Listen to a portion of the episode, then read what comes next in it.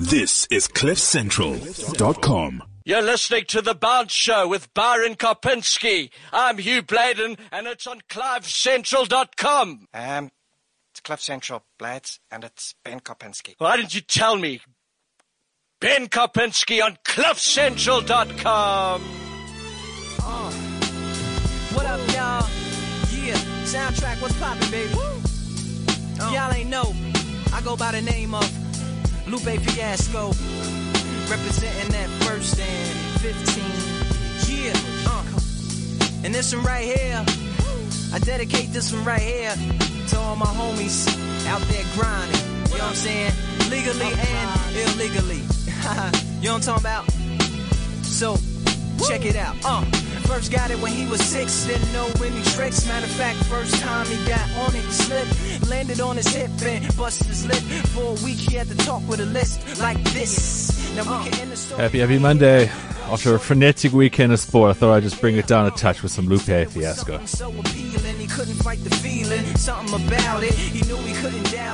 Yeah, so the Euros are done. Uh, Wimbledon's done. The British Grand Prix is done. Uh, what else is done? So much, so much stuff. So many good things to get into sport-wise today.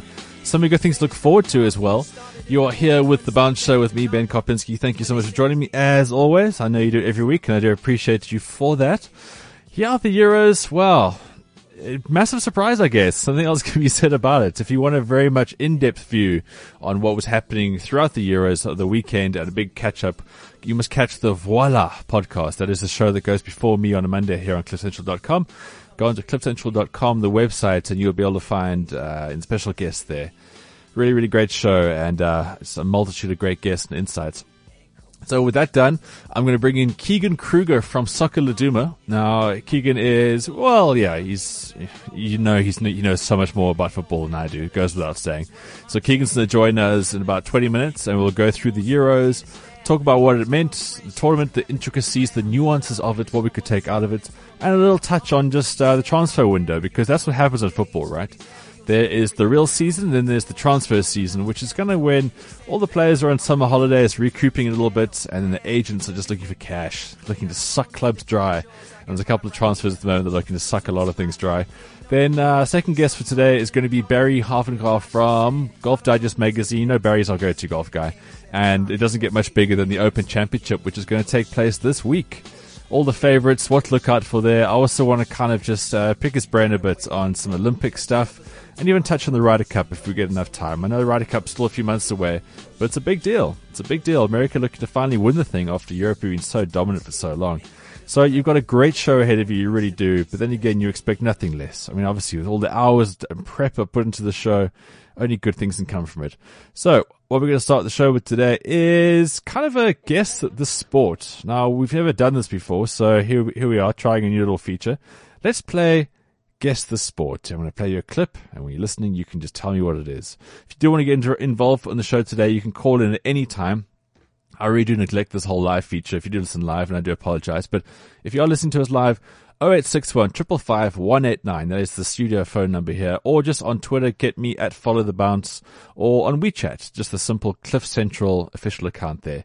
So, alright, let's get into this. Before we get to the headlines, let's play Guess the Sport. Está tocando al toro con mucho mimo, echando mucho los vuelos. Y todo lo que ha estado haciendo el toro, que ha sido más bien, decía que parecía un toro bruto, ¿no? Por, sus reacciones.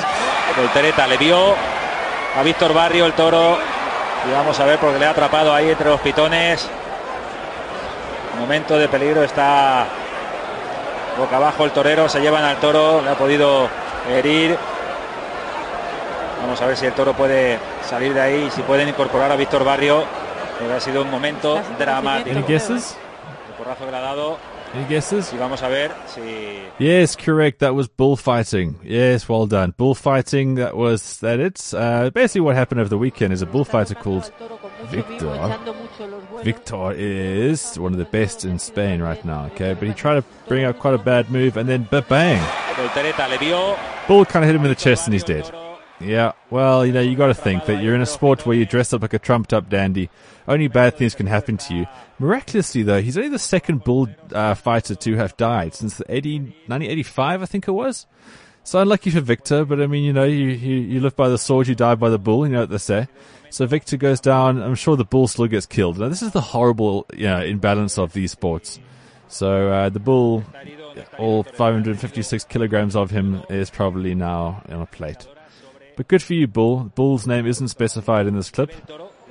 Great technique. He really he dropped the head, he extended the horn, and then bang in the chest, and Victor was pretty much down and out. I know you might think I'm sounding insensitive, but screw it. Bullfighting is a stupid sport, and uh, too many bulls die. And yes, you always know I take the animal front, if you know from the from the morning show here on Cliff Central. So that was Guess Your Sport, but now we need to get into the headlines because what a spiffy weekend it was, huh? And I'm going to start with probably the least expected start you can possibly think of. Here we go. And the Wimbledon champion of 2016, Andy Murray.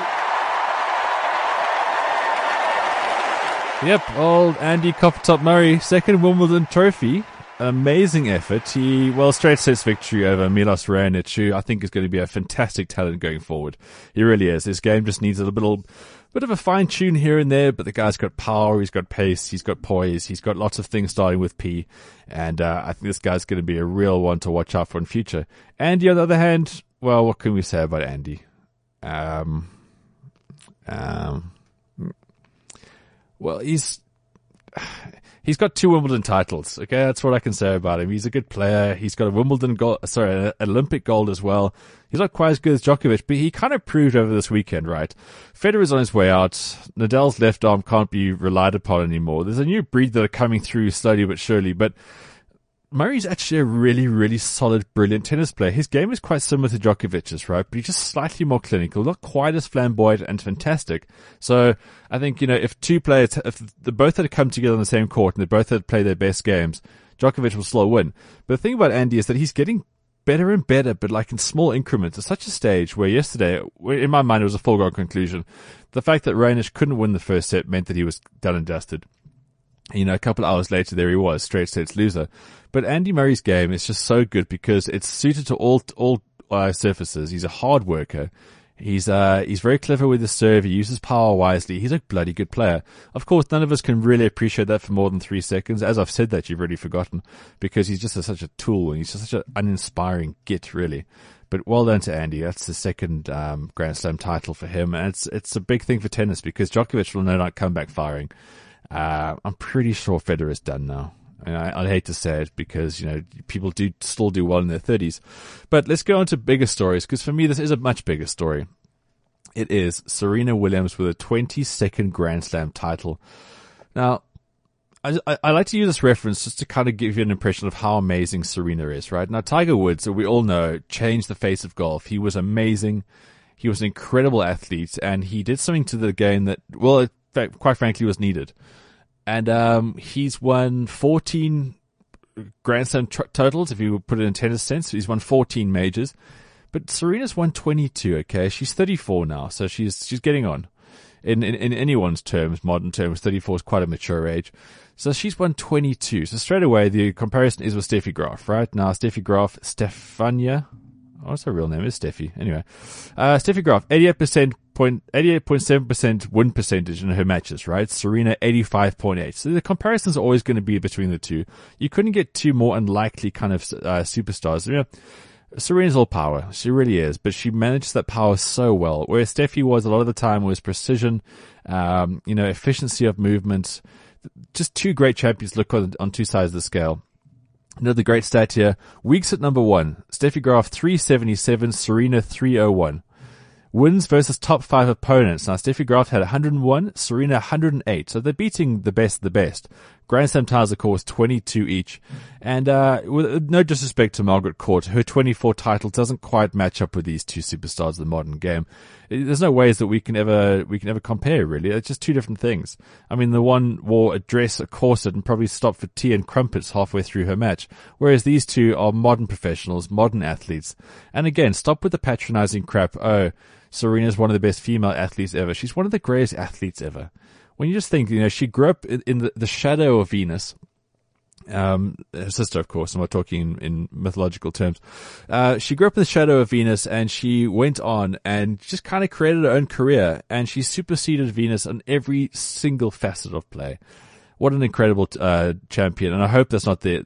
I hope there's going to be more Grand Slams in her.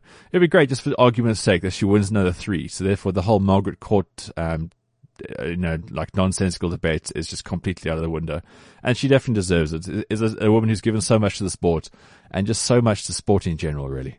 Uh, she also won the women's doubles with her sister Serena, so it was a massive, sorry, with her double sister with her sister in the doubles, Venus. So an amazing weekend there for the for the Serena family, uh, the Williams family. So much so Beyonce was even in the box with with, the parents. So that was Wimbledon. Wimbledon was really cool. Uh, Super Rugby. We'll move on to that one very quickly now. We've got Keegan Kruger coming up in about 10 minutes. We're going to talk all things uh, football. Keegan is, of course, from Soccer Laduma. So that's a publication which is a huge authority here in SA and Africa.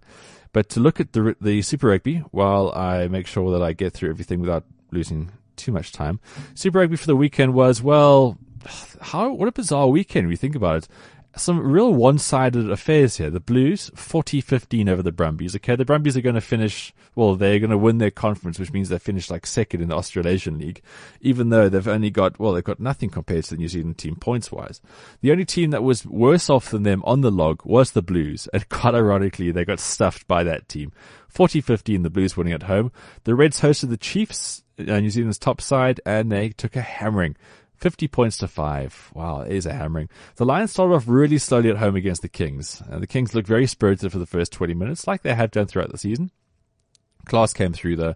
So Friday night's win there was 57-21 to the Lions. So the Lions are runaway victors in the African Conference, the African Combined Conference. They're top side. They're going to finish number one. And the fact is, they did it while playing New Zealand teams as well. The Stormers have qualified as the second best South African team. Uh, they beat the Force 22-3 away, uh, but they didn't play a single New Zealand team. So all credit to the Lions. The longer the season goes on, the better these guys look. Really, really exceptional, exceptional team. Crusaders, they took on the Rebels. Now, the Rebels took 50 points last week to the Stormers, and every Stormers fan, including me, was like, yay, this is amazing. What a huge win. Well, the Crusaders, they're 85 points. And at one stage of the second half, I think they went 12 minutes without scoring. So there's some perspective there. And also there's just evidence that this tournament is too long. It's too bloated. It's just not, it's, it's becoming a bit of a joke. 85-26. Huge, huge win there. Waratahs, they hosted, um, Australian, sorry, New Zealand side Hurricanes. They lost that one 17-28. Another loss for the Aussies.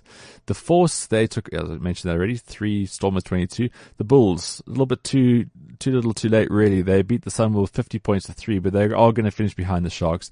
They needed the Sharks to lose to the Cheetahs, which wasn't going to happen, despite, despite the fact that the Sharks scramble looks very, very ropey. 26-10, they did beat the Cheetahs in the end. And then the Jaguares at home, well, they're just look, looking to be a spanner in someone's works at this time of the season. They, I think they've only won three games the whole season, so they're so far away from the, the playoffs. But they lost to the Highlanders, eight points to 34 was the Highlanders to the victors there. So what does this all mean? Right. Well, first of all, first of all, the Australians. Let's just get into quickly how terrible they were over the weekend.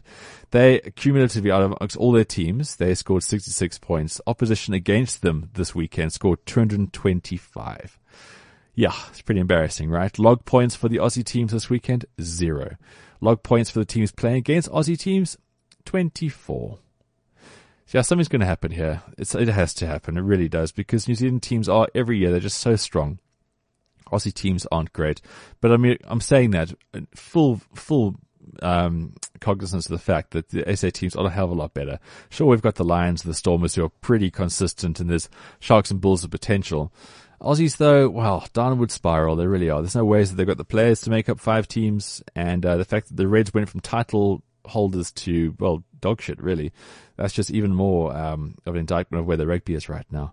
So look ahead for this weekend, right? So now we've already ascertained that the Lions, they're great. They've kind of won their thing. But the big question for this week is going ahead now, and you can see it all over the press. What do the Lions do with their trip to the Jaguares? Do they take a full strength team? Do they play a full strength team? Do they play the bench?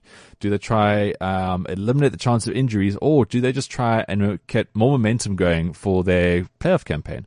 They, by all um, by all value, are going to play the Sharks, I think, in their first quarterfinal at home. So you think they're definitely going to win that one. Uh, but what momentum will they take from this trip to the Jaguares? It'll be a nice little, maybe like a team building kind of thing for these guys to go over there have a little trip to South America. The only problem is time constraints. It is a shit trip. It really is because you can't just fly to Argentina. You pretty much got to go via Sao Paulo, okay, which is a terrible, horrible airport. So it's a very long and arduous trip, this one, just to pop over and play the Jaguares. Again, it has no real meaning in this tournament right now. So I wish the Lions all the best and whatever their strategy may be. Cheetahs versus Bulls, they'll take on each other this weekend for a match that means absolutely nothing. The Stormers will be at home to the Kings. Again, it's a nice tune up before the qualifiers. It's not going to really change their log position. And the Sharks are the same with them. They're going to take on the Sunwolves. Nice and easy match to kind of, you know, get the confidence up before the playoffs. But more interesting enough though, um, who's going to decide the top of the New Zealand conference? You know, you've got Crusaders versus the Hurricanes this, this coming weekend. So they'll take place Saturday at 7.50 and you've got the Highlanders versus the Chiefs at 9.35. So, it may be the last weekend. Um, the top eight teams are kind of decided already, but where they finish is crucial, of course, because the higher you go, the more chance you got of being at home as the competition goes on. So look out for those two games. Crusaders versus Hurricanes, 7.15 on Saturday. Highlanders versus Chiefs, 9.35 on Saturday. Right. Okay. So what have we covered so far? We've covered the tennis. We've covered, uh, rugby. We've covered, um, I don't know, my memory's terrible. We covered, covered bullfighting. I know, it's a big staple in the show. Bullfighting is very important. But let's just hear Andy Murray's speech again, why don't we? Milos was throwing everything at you. Serves over 140 miles an hour. He was coming in at you. You had to be at your best, and you were. Yeah, I played really good stuff today. Milos has had a great few weeks on, on the grass and, you know, had some unbelievable wins. His match against Roger in the semis, I don't know how many people that are here today were watching that, but it was a great, great match. And um, You know, I find like being too critical of Andy's quite boring nowadays because it's just, you know, everyone's kind of flogged him. He's a bit of a dead horse, but he, he is a dead horse. Just listen to this. improve and get better. And each time we play against yeah, each other, he's made big improvements. And he also has an extremely nice team um, as well. Carlos, uh, Ricardo, and uh, Okay, I mean, first of all, Andy, first first language English, right? Yeah, correct. So we can't judge him on that one. But I mean, the guy's just won Wimbledon for the second time. This is the biggest thing. It's such a huge part of his career. It really is kind of announcing the fact that he's not just a one-hit pony. Andy's a real deal tennis-wise there, but gee, he sounds sad. So um, yeah, sorry about today, and uh, great job the last few weeks. I know Mac will like to hear that. But he sounds like Oscar did on, on the stand. The guy sounds terribly unhappy. He's just lucky. Um, That's him joking. no, I mean my. Anyway, enough of that. Let's not let's not kick Andy while he's there. Like, he is what he is. Okay, I think you know our expectations to be put in check for certain sports stars, especially Andy. But it's a big deal though with Ivan Lendl returning to his corner. Um, you know he had um, that guy's name? Um, Amélie Mauresmo was his was his previous previous coach. Ivan Lendl's come back and straight away, you know, Ivan Lendl was in the camp when Andy won his won his first Grand Slam, and uh, Lendl came back, and well, obviously they, they worked together. They're both sour of face, but huge of talent. So good on Andy to find find his sporting bow, so to speak. Another thing I want to chat to you about from the weekend was the biggest deadlift of all time. Yeah, we're chopping and changing quite a lot here, I know. But anyway, bear with me. Uh, a dude called Eddie Hall, right? Now, when you think deadlifting, you think the guy who's going to have the world record is clearly going to be the mountain from Game of Thrones, right? Nope. It is Andy. Now, Andy, sorry, Eddie. Andy. See, Murray's killing everything in my sport. I'm trying to be compassionate towards him. He's just ruining it. Eddie Hall deadlifted 500 kilograms. Now, if you want to know what that sounds like, it's kind of like this.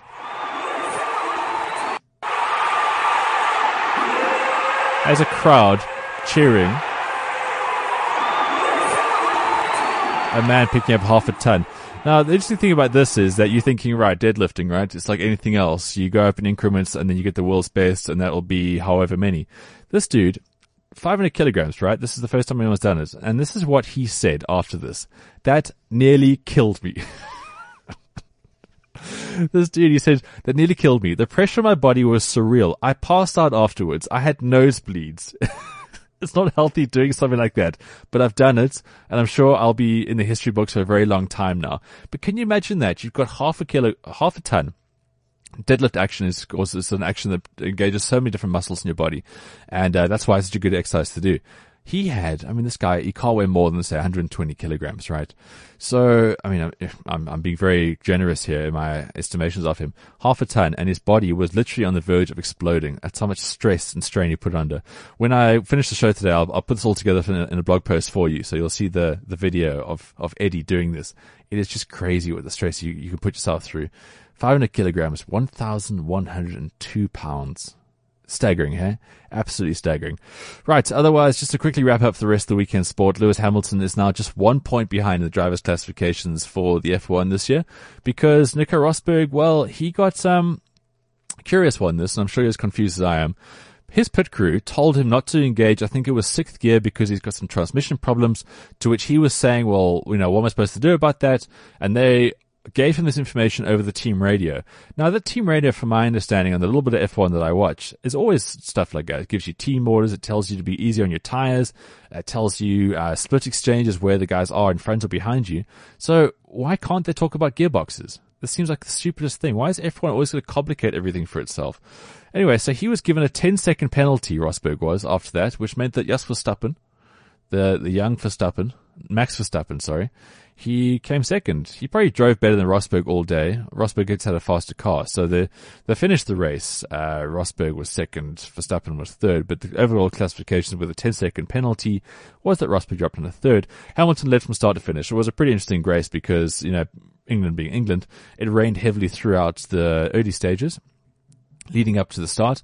And then within 30 minutes, they had all three tires to the cars. They had the wet weather tires with the big treads, they had the intermediates, and they went down to slicks. And you got to see it all within the first half hour. It was very, very interesting that. And Hamilton, well, he ran supreme at, he ran supreme at that track. Excuse the terrible pun. There was no intention that whatsoever, I promise. So he is now just one point behind Rosberg and huge momentum. That's four wins. The guy's pretty much unstoppable. And Tour de France wise, well, if you are into cycling, that last stage was, was quite something. These poor dudes, they start the stage at about 30 degrees. It's hot, it's sweltering, it's French heat, it's a lovely summer's day. They ended with hailstones pelting them at the top of the mountain. So it's, there's so many different dynamics in this whole cycling, uh, this race. You know, there's the team dynamics. There is the sort of race stage that goes with it. And there's a different kind of stages, of course. You know, when it goes into the mountains, the sprinters are out of the way. And then when it goes into the flats, well, the sprinters get back into it. That pretty much is the wrap of your headlines. I'll catch you back after this, and we're going to get Keegan Kruger on the line from Soccer and he's going to bring us all the big catch up from the Euros and beyond. But first. Have it? And sometimes you don't. AutoTrader gives you the choice. Now you can shop compare, and buy new cars. Watch our expert video reviews and research before you buy. Auto Trader New Car. The choice is yours. Indeed, the choice is yours. Now, um, we're missing Duncan today in the production booth. He is not with us. Um, Sibongile, production crew. Are we looking at telephone? Are we on? Is Keegan with us? Okay, sorry, I haven't got your mic on either. Sorry. Oh, you, you, you're going to call him now? Okay, okay, very good. Yeah, don't consult with us today. Uh, he's a big part of the show. He he holds the reins in the background, but uh, Sibongile is ably assisting me today. Yeah, so that was the first half hour. Hope this is going well. These awkward sort of padding uh, moments. So yeah, all the things I've mentioned today, I'll I'll I'll have the clips on the bounce of Zero afterwards, so you can see the bullfighter who didn't fight so well. Uh, you can see the guy deadlifting. He deadlifted really well. And uh, you can see the end of the Euros basically went like this. Okay, so it was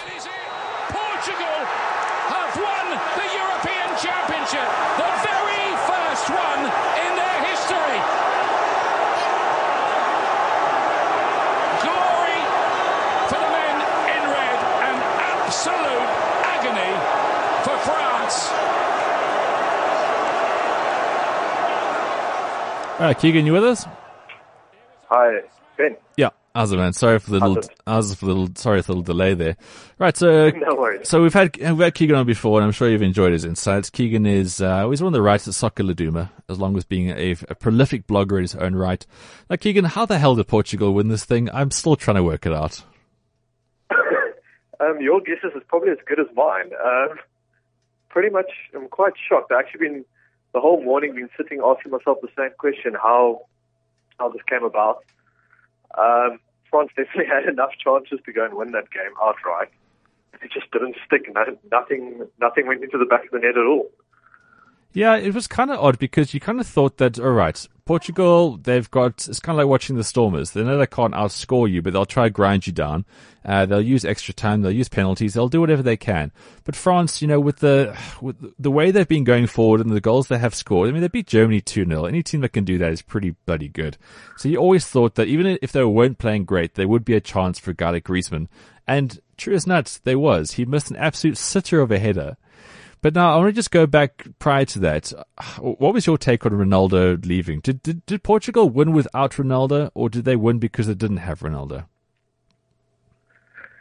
Geez, that's a tough one. I, personally, I thought that um, they looked a bit more organised when he went off the park. It's almost like um, they shirred themselves up a little bit more. They, they they got a lot tighter. You know, defensively, everyone sort of worked a little bit harder in in, in a sense. And uh, obviously, not having Ronaldo on the park um, takes away quite a bit of their attacking threat um, because it was this whole tournament's basically be been him and Nani uh, doing most of the attacking, and it just seems that yeah, I know there's lots of reports and it's a whole cliche thing about you know the side rallied together and won won the match for him and that, but they honestly did look a better unit without him. That's what, that's what I thought, and the one thing that Portugal have done, and, and, and you've just touched on it now, is um, they've been able to defend really, really well this tournament. And uh, guys that probably you lose lose their head quite quite often, lose like the Pepes, the Bruno Alveses. I mean, they've been quite good this tournament. They've really been calm and composed, and I guess it's it's one of those things where if you show yourself at the back uh, and you defend well, you can win major tournaments. And I guess we've seen that in other sports as well. It kind of, it's almost taking like a rugby kind of uh, look at things around the sort of 2003, 2007 era of the World Cups. But it does for me just highlight a massive thing that that um, teamwork. I mean, obviously this is like like no shit, but teamwork has never ever come to the fore quite like it has in Euros. When you think of what Wales did in the face of teams like Port, um, like Belgium, or what Iceland did in the face of whatever challenge they had, uh, except for France, and then Portugal somehow. I mean, the, the coach they couldn't do anything in that group stage. They looked so shoddy. Um, Ronaldo came good against Hungary, and that's basically was their saving grace. But the coach was still like, "Hey, we're still going to make the final." I'm, you know, I'm, I've postponed my holidays for this because I know we're going to the final. So it's like it, it's so cool to see a teamwork dynamic like that coming through, especially in football when so much is made of individuals.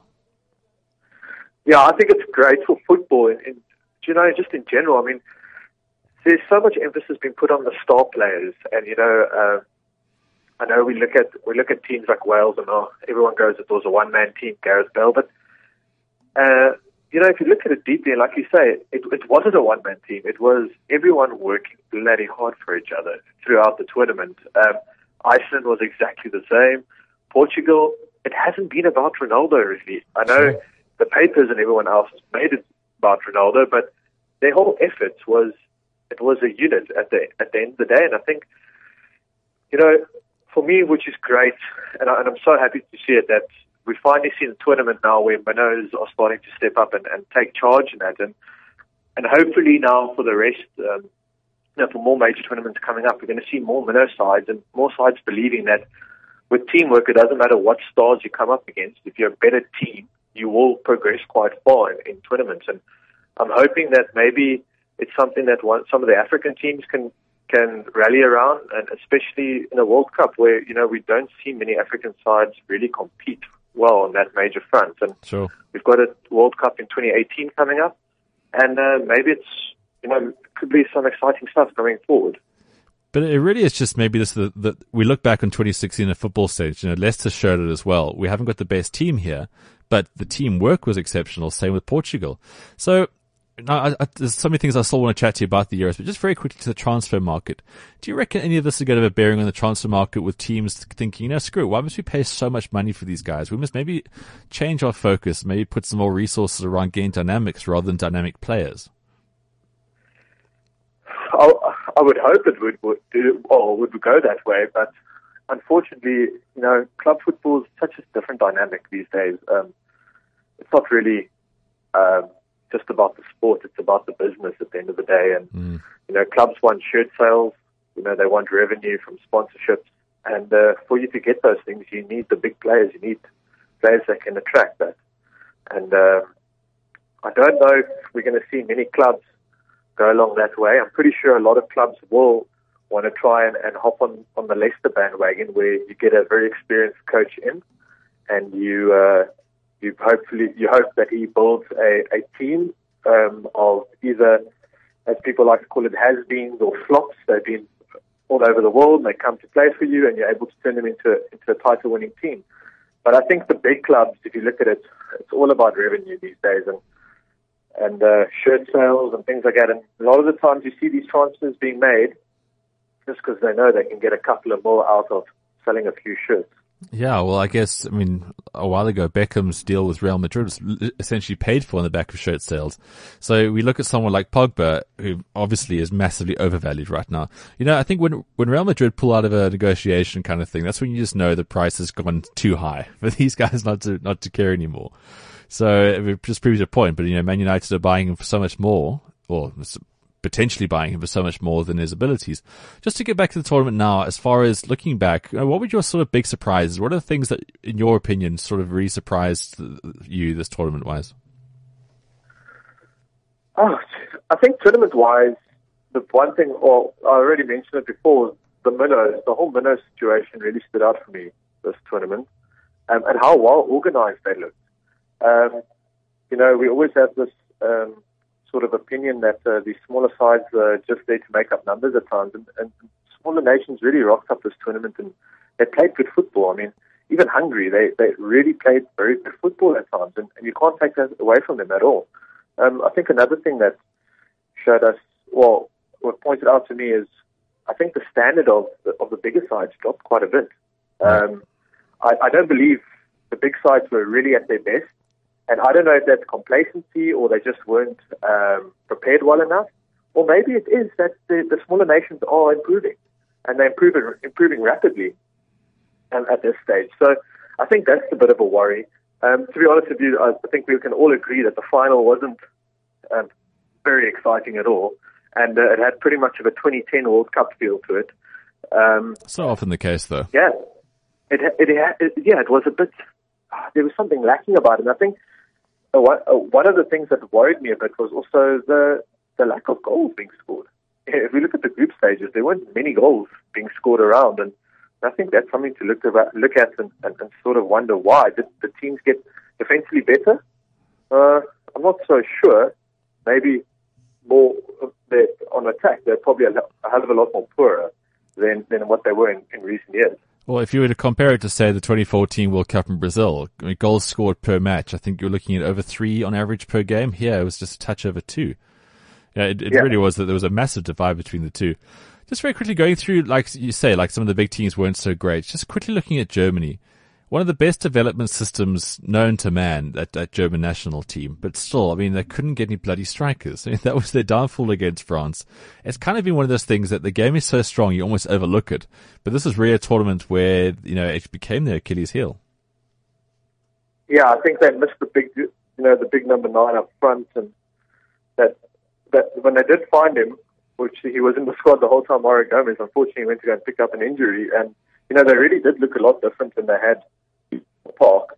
I think another thing where probably they lacked a little bit was their fullbacks. I mean, when you have a guy like Philipp Lahm that retires from the national side, I mean, that's a massive loss. You don't just quickly um, replace a player of that stature. And he's probably still one of the best fullbacks in the world, even at his age. So um, I think there's a few areas that that were highlighted in this tournament. There's where sides really lack, and um, maybe it's, it's areas, maybe it's good for football, good for their football because they can go back now and really try and develop um, players for those areas which they which they've been lacking. Um, if you look at uh, even Italy, Italy probably surprised well surprised a lot of us at how well they played. But if you think about it, um, that's a really aging midfield that they have there with De Rossi that's still there, and you know, and there's a few guys around hanging around. Their strikers aren't very young either. Pellè's like 30 years old already you know, it's a very it's a very aging squad at times. The back four, I think, are all in their mid thirties already. So, you know, they got a lot of rebuilding and reshuffling, if you think about it, for for years to come. Um, yeah, I mean, we we we can't really talk about England because England were good old England. It doesn't matter what type of a team they send out. They just seem to implode every tournament. Yeah. And uh, yeah, I, I think there's there's a few things that I think a lot of countries sort of picked up areas which which they need improving, and um, possibly it could make a very interesting World Cup coming up. Um, as you would think they would go and work on those areas and go and try find a, striker or go find a fullback or go find a midfielder um, for the up and coming years. Well, I, I guess that the World Cup isn't, you know, it's a little bit too far away to take too much out of the Copa America and the Euros now as far as picking a favorite. But you got to think, Argentina have sort of kicked on a bit. Uh, well, obviously Messi will will come back. I mean, it was an emotional kind of thing. Um, I think after being found guilty of tax, I think he's looking to put his name right in any, any which way possible right now. So you've got to think on current form, you say, right, probably I'll go Argentina being the, the, the favorites. Germany have fallen away, but Portugal, I don't know if they can keep this heroics up. You know, what's that squad going to do? What's Ronaldo's good play role going to be in it? Is there anyone else you're kind of looking at after those two big tournaments to kind of say, well, you know, maybe these guys are the next world champions? Yeah, you know, it's it's it's tough to, to pinpoint right now. But if you look at, I think, like you say, you got to look, keep looking at Germany. I mean, that squad is will still be very much in their peak come two years' time. Um, I think Chile's got a wonderful generation at this point in time, and they've just proved it again, winning back-to-back Copa Americas. Uh, they know mugs, and it's and it's not by fluke that they've they've got these great results. Um, in Europe, it's very difficult. Uh, You know, I always say you can never count on an Italian side, but you don't know how this Italian squad's going to look in two years' time. Yeah. Um, Belgium seem to have they found a bit of form later in the tournament, and then uh, sort of it disappeared again. I mean, they didn't pitch up for a game against Wales, or I think they pitched up to the game thinking it was already won. Um, so maybe with a new coach and new ideas, they could be quite dangerous going going forward. Well, you almost feel like And, uh, you almost I- feel like, like Belgium could become the new Portugal. They had Portugal and they had all their stars, right? They couldn't win. Then they went through like the doldrums and they've won with a squad no one gave a chance to. Maybe Portugal, so Belgium needs to lose their stars, find an era of nobodies, and then they'll finally win something. That, that, that could exactly be the case. Now, and to be honest with you, this French squad is a great squad. Um, it's a really, really good, good squad. And, you know, there's, there's terrific players. And I think Deschamps got caught in the moment a bit last night. I think uh, his substitutions were poor. Um, I think uh, he felt the pressure just as much as the players did from the fans. And, and I think he got his substitutions wrong. And, and that, you know, I think that cost him at the end of the day as well. Um, I think uh, we don't not too sure if he's going to stay hang around or not, but uh, there's no talks that he's going anywhere. So maybe a disappointment in the final is, is you know what he need what he needed to sort of you know kick on and and and you know prepare the side well and make sure his sides are balanced throughout the tournament and things like that. And I guess we've seen it in in, in different sports and in rugby and in cricket. Like you sometimes need to lose a final to to sort of understand the what, what what you've done wrong or you know to learn from it at the end of the day. And I think coaches maybe he he's the one. I mean, uh, I was very surprised obviously that France didn't win the squad, the type of football that they played, I think we can all agree that they probably played some of the most fantastic or the, amazing, wonderful looking football around. Sure. Um, so, yeah, it'll be interesting to see. I think France, uh, I wouldn't write them off for the next World Cup just yet. I think if they can keep together and, and keep strong, they'll be they'll be up there. I think. Cool, Keegan. Well, we've got to, we've got to pinch it off there, unfortunately. But, uh, yeah, we can find more of you, uh, soccerladuma.co.za and, of course, as well as thepundits.co.za, right? That's it. Yeah. And then Keegan It's uh, Kruger. going into transfer window. Yeah. Well, it'll be busy. I mean, look, uh, there was there was another twenty minutes if we had it, so uh, maybe we'll catch up with you again soon. Thanks so much for your time, Keegan. Mate. Cool. You That's too. Keegan Kruger there. Uh, we're going to get into, into golf. It's our last thing. Uh, it's, ooh, hang on a second. Uh, producer Jane is going to call up Barry. Uh, while she does that, ever remember a guy called Todd Hamilton? No, not Tad Hamilton. That was a bad movie. Todd Hamilton. The picturesque seaside resort of Troon on the west coast of Scotland was the setting for the 133rd Open Championship. Favourite for the 2004 title was Ernie Els, and the South African was in form, making the notorious par 3 eighth the postage stamp look easy on his first try.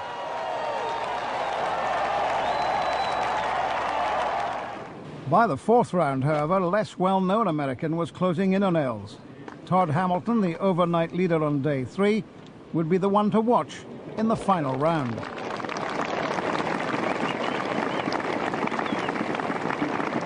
All eyes were on the world number one Tiger Woods. Blah, blah, blah, blah, blah. Anyway, uh, Todd Hamilton, the timing didn't work out there, but Todd Hamilton won a British Open. He won the Open.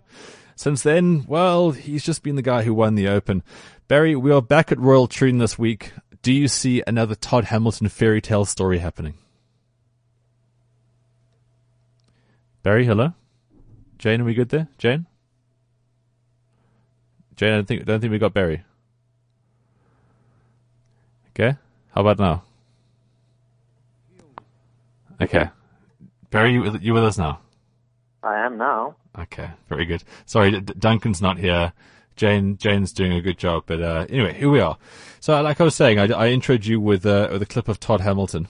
Now, people have, Ah, have, have forgotten who Todd Hamilton was, but he was the guy that kind of one. he was the kind of guy who broke um, Ernie's heart at Troon. Well, 100%. And we actually, um, funny you say that, we've got a, a story uh, in our July issue about that because that really was the, the dagger in Ernie's heart. I think had Ernie won there like everyone expected him to, he would have gone on to win, you know, maybe seven or eight majors instead of the four he has now, and probably unlikely to, to win any more. Yeah. Um, he uh, that really, you know, the, the heartbreak that year, 04, um, Mickelson beating him at the at the Masters, um, in the final pairing at uh, the U.S. Open a few months later, and shooting 80 with with Retief Goosen going on to win there, and then uh, he he really was playing some of the best golf of his life, and I think most significant about that period in 03, 04 was when you know Tiger didn't win any majors, then he was rebuilding his swing with Hank Haney, so. Ernie ne- really needed to take advantage in those years, and um, and he didn't. So I I think that's the one that really hurts the most if he reflects on his career now. Well, if you look at the Open itself, you know, the moment I see Todd Hamilton, I remember a guy called Ben Curtis as well, right? I can't remember the year, but he he came out of nowhere. I mean, you were seeing Yeah, the year before actually. Yeah, Was it? Yeah, the year before. You were seeing the leaders all day, and suddenly it was now we cross over to some American guy who actually got the lead on the 18th, and the guy stuffed it in there, and he won. So, you know, oh, uh, I, I, I think I know what the answer is going to be, but do you see any outsider coming close to these fairy tale stories this week? Yeah, uh, again, it's it's uh, Troon offers that because you know the the to to people that are not familiar with the Open, um, it's on a, um, a a rotation of nine different courses. Well, um, eight now after Muirfield, but um, they uh, the, the last three winners at Troon have actually been kind of uh, B-list winners, so to speak. Uh, Hamilton, and before that was Justin Leonard, who was you know a top player, but uh, only won one major, and before that um, 89 was um, Mark Calcavecchia, who beat Greg Norman in the playoffs. So Right. um, Troon has is, is quite uncanny that it, it has the, the ability to to uh, produce these kind of B-list winners. But having said that, um, Arnold Palmer, uh, Tom Watson, and our own Bobby Locke also won at Troon. So, but uh, it's it's just uh, it's quite interesting that the last three uh, Troon champions have been uh, kind of less prominent uh, players. You know, the, the thing about the Open is that it's, it's different to the other majors in that um, the, the, your, your draw uh, of, where you play on the when or what time of the day you play on the Thursday or the Friday, the first two rounds is is crucial because you can get very unlucky or lucky depending on the wind. You know, you can play late on Thursday and the wind can be blowing and um, then you're off Friday morning early and it can still be blowing and then it can drop for the uh, remainder of the field because they they start on the first at 6.30 in the morning and they carry on right until uh, 3.30. So um, it's, it's, it might not seem fair to um, a lot of people, but you know what, golf's not fair. Well, exactly. So, uh, it's never trying yeah. to be fair.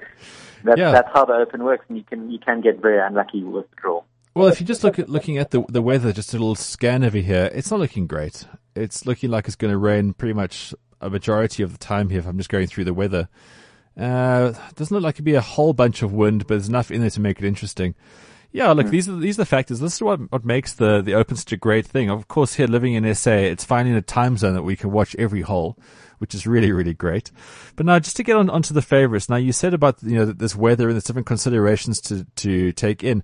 Does this open the, it up to say guys who had no chance in say a US Open or not likely to win a US Masters coming through this week? Uh, yeah, I think the Open very much is an open. You know, you, you there's there's quali- pre-qualifying on on all sorts uh, on all continents around the, on all of the continents around the world. Sorry, um, and it, it really is the most kind of um, inviting uh, tournament in, in golf for, for people to uh, for for the, the, the pros to participate in. And yeah, I mean we've seen it as you said. You know, Ben Curtis can uh, you, you can get lucky, and, and when you realize the situation you, you're in and, and hold your nerve, um, guys have been known to to to hang on. Um, Royal Troon itself is not you know one of the most glamorous links. Um, it's it's certainly not as pretty as some of the, the, the other kind of great British and Irish links, but it certainly is very tough. And the key about Troon is it's an out and back course, so you play nine holes in one direction and then turn and and, uh, and head for home.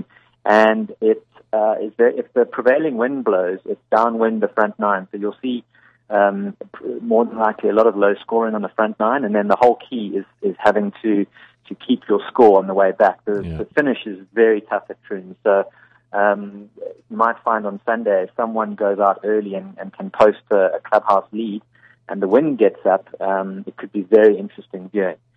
But as you say, uh, quite rightly say, Ben, you know the, the Open comes at such a great time for us because it's winter and um, there's so much other great sport happening as well. You get we get you know coverage from nine o'clock in the morning till you know seven eight in the evening, and there's you know there's there's, there's other sport going on uh, with Tour de France and cricket, and it's just a time of the year when there's so much sport on. So it it really is um, fantastic viewing for us. And uh, just on that, it's the first year that Sky are Sky Sports are, are um, broadcasting the Open. They've taken over from the BBC. So there could be some interesting innovations in the, the broadcast that we see here Sure. um, from from years gone by. Uh, one of the things is uh, there's a, a famous hole at Troon, the postage stamp, um, which is the, it's named the postage stamp. It's the par three eight uh, shortest hole in the course with a tiny green, hence the name postage stamp. And um, it's it's it's got a magnificent amp- amphitheater for uh, you know crowds to to surround the green. But so Sky have um, installed a, a, a cable to get uh, aerial footage of the um, of the hole and um, there, bunk- there are cameras in all the bunkers that surround the green. So I think, you know, like Fox Sports took over the, the US Open and we've seen, um, you know, really kind of cool graphics and features from them. Uh, the Pro Tracer, for instance. I think we, there's going to be quite a lot of tech um, that we'll be able to see uh, in modern technology uh, in Sky's broadcast, which is quite exciting. Brilliant. I mean, uh, uh, all tournaments have that flight scope now, which has been a massive, massive addition to the Yeah. viewer, especially in these conditions, because you don't always see the ball. Just to go through the, the favorites very quickly, um, Barry. Now, obviously, look at world rankings. Uh, you look at, I mean, how these odds are done pretty much on that. I don't see Jason Day as as a favorite here. I, I really don't. I think he's maybe falling away a bit. Just yay or nay on that one. Uh, yeah, I agree with you. Actually, I um, you know, look, anybody in the top ten is always a contender at majors because the top ten is on on current form. Yeah, sure. So you've got to look at them. You know, Day's high ball flight um, Yep. could be a problem in, in the wind at um, at Troon. Um, I'm gonna I'm gonna go for two guys here. I like Stenson. Um, he does have. Uh, in the past in majors, he has had issues with putting uh, coming down the stretch, but uh, Troon really is such a ball strike course that I think uh, he could hold up. And then I'm going to go with Justin Rose. Um, Barry and this is gonna Burchas, be- you got to go for Sergio Garcia for ball striking. Come on.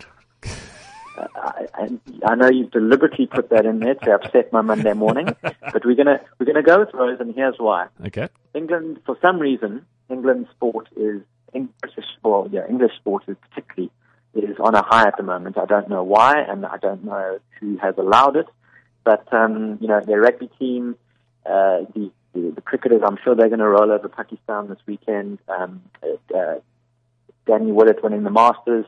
It's almost like it's their time. I'm sure Froome will, will win the, the Tour de Yeah, France. sure.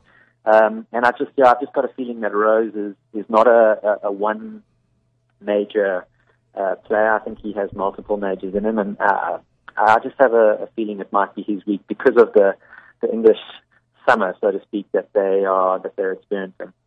Okay, so you, so your your kind of two picks there are Stenson and Rose. I got to wholeheartedly disagree with you. I just don't think Stenson's ever going to win a major. It's one of those things, and I don't think Rose has really kind of got to grips with the swing since the back injury. But this is why um, this is why I've got to get you on because you know more. Okay. So I'm going to contest you on that. Well, I, I just I just personally think Barry, this is no, it's not Sergio's time. It's never Sergio's time. Let's not. No, no, it's not. I mean, he'll find a way of throwing it away. You got to look at. I really think again, and this is the romantic in me, like a bit of an outsider coming through here, and I think it's going to be an American because as much as I love your theory about the English summer, I think this is the year obviously USA get the Ryder Cup back, right? Now all of a sudden Dustin Johnson has become this like phenom in the game. I reckon yeah. there's going to be a, another outside American, or maybe not not like a big outsider. I mean, a guy like Scott Piercy's in great form right now. How he can maintain manage his game, I just think it's going to be more around that. Um, yeah, well, the Americans have, have have a great record in the last 20 years in, in the Open, so that's a very plausible, um, you know, thing. I think we, let, we just need to uh, mention the South Africans quickly. Um, we've got nine in the field. We had ten. Uh, Jaco van Zyl pulled out last week. Interesting uh, reasoning here, which is yeah. Um, unfortunately, unfortunately, we haven't got time to get into it, but it is it's it's very strange. I think he, he could have still played the Open and still done the the Olympics. Um, but yeah, like, but otherwise, it's it's essentially Grace and Oosthuizen are, are, are our two um two biggest hopes here, right? Absolutely, yeah.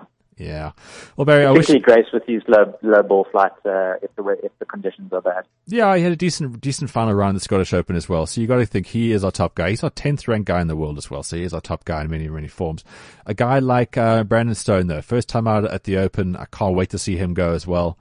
Um, yeah, Barry. Unfortunately, This is I'm going to start putting you in, in the front of the show from from now on because we need an extra thirty minutes for golf. A lot of people say, Ben, no one cares about golf, but the right people do. And that is why I'll always have you on the show. Barry, thanks so much. Get the latest edition of Golf Digest and then follow, uh, follow Barry on Twitter at Loose Impediment. That is Barry. He'll be all over the open this week. Uh, Barry, thanks so much for your time. I'm sorry again. I need to cut you off in a curtailed manner. No worries, good stuff. Right, that is it for the Bounce Show this week. You can get everything on the Bounce.co.za right after the show. There'll be the podcast, all the videos, all the insights, all details from my guests. I must leave you right now. Catch you back next week. Enjoy the Open and catch me tomorrow. Gareth Cliff Show, 6 till 9, cliffcentral.com. This is cliffcentral.com.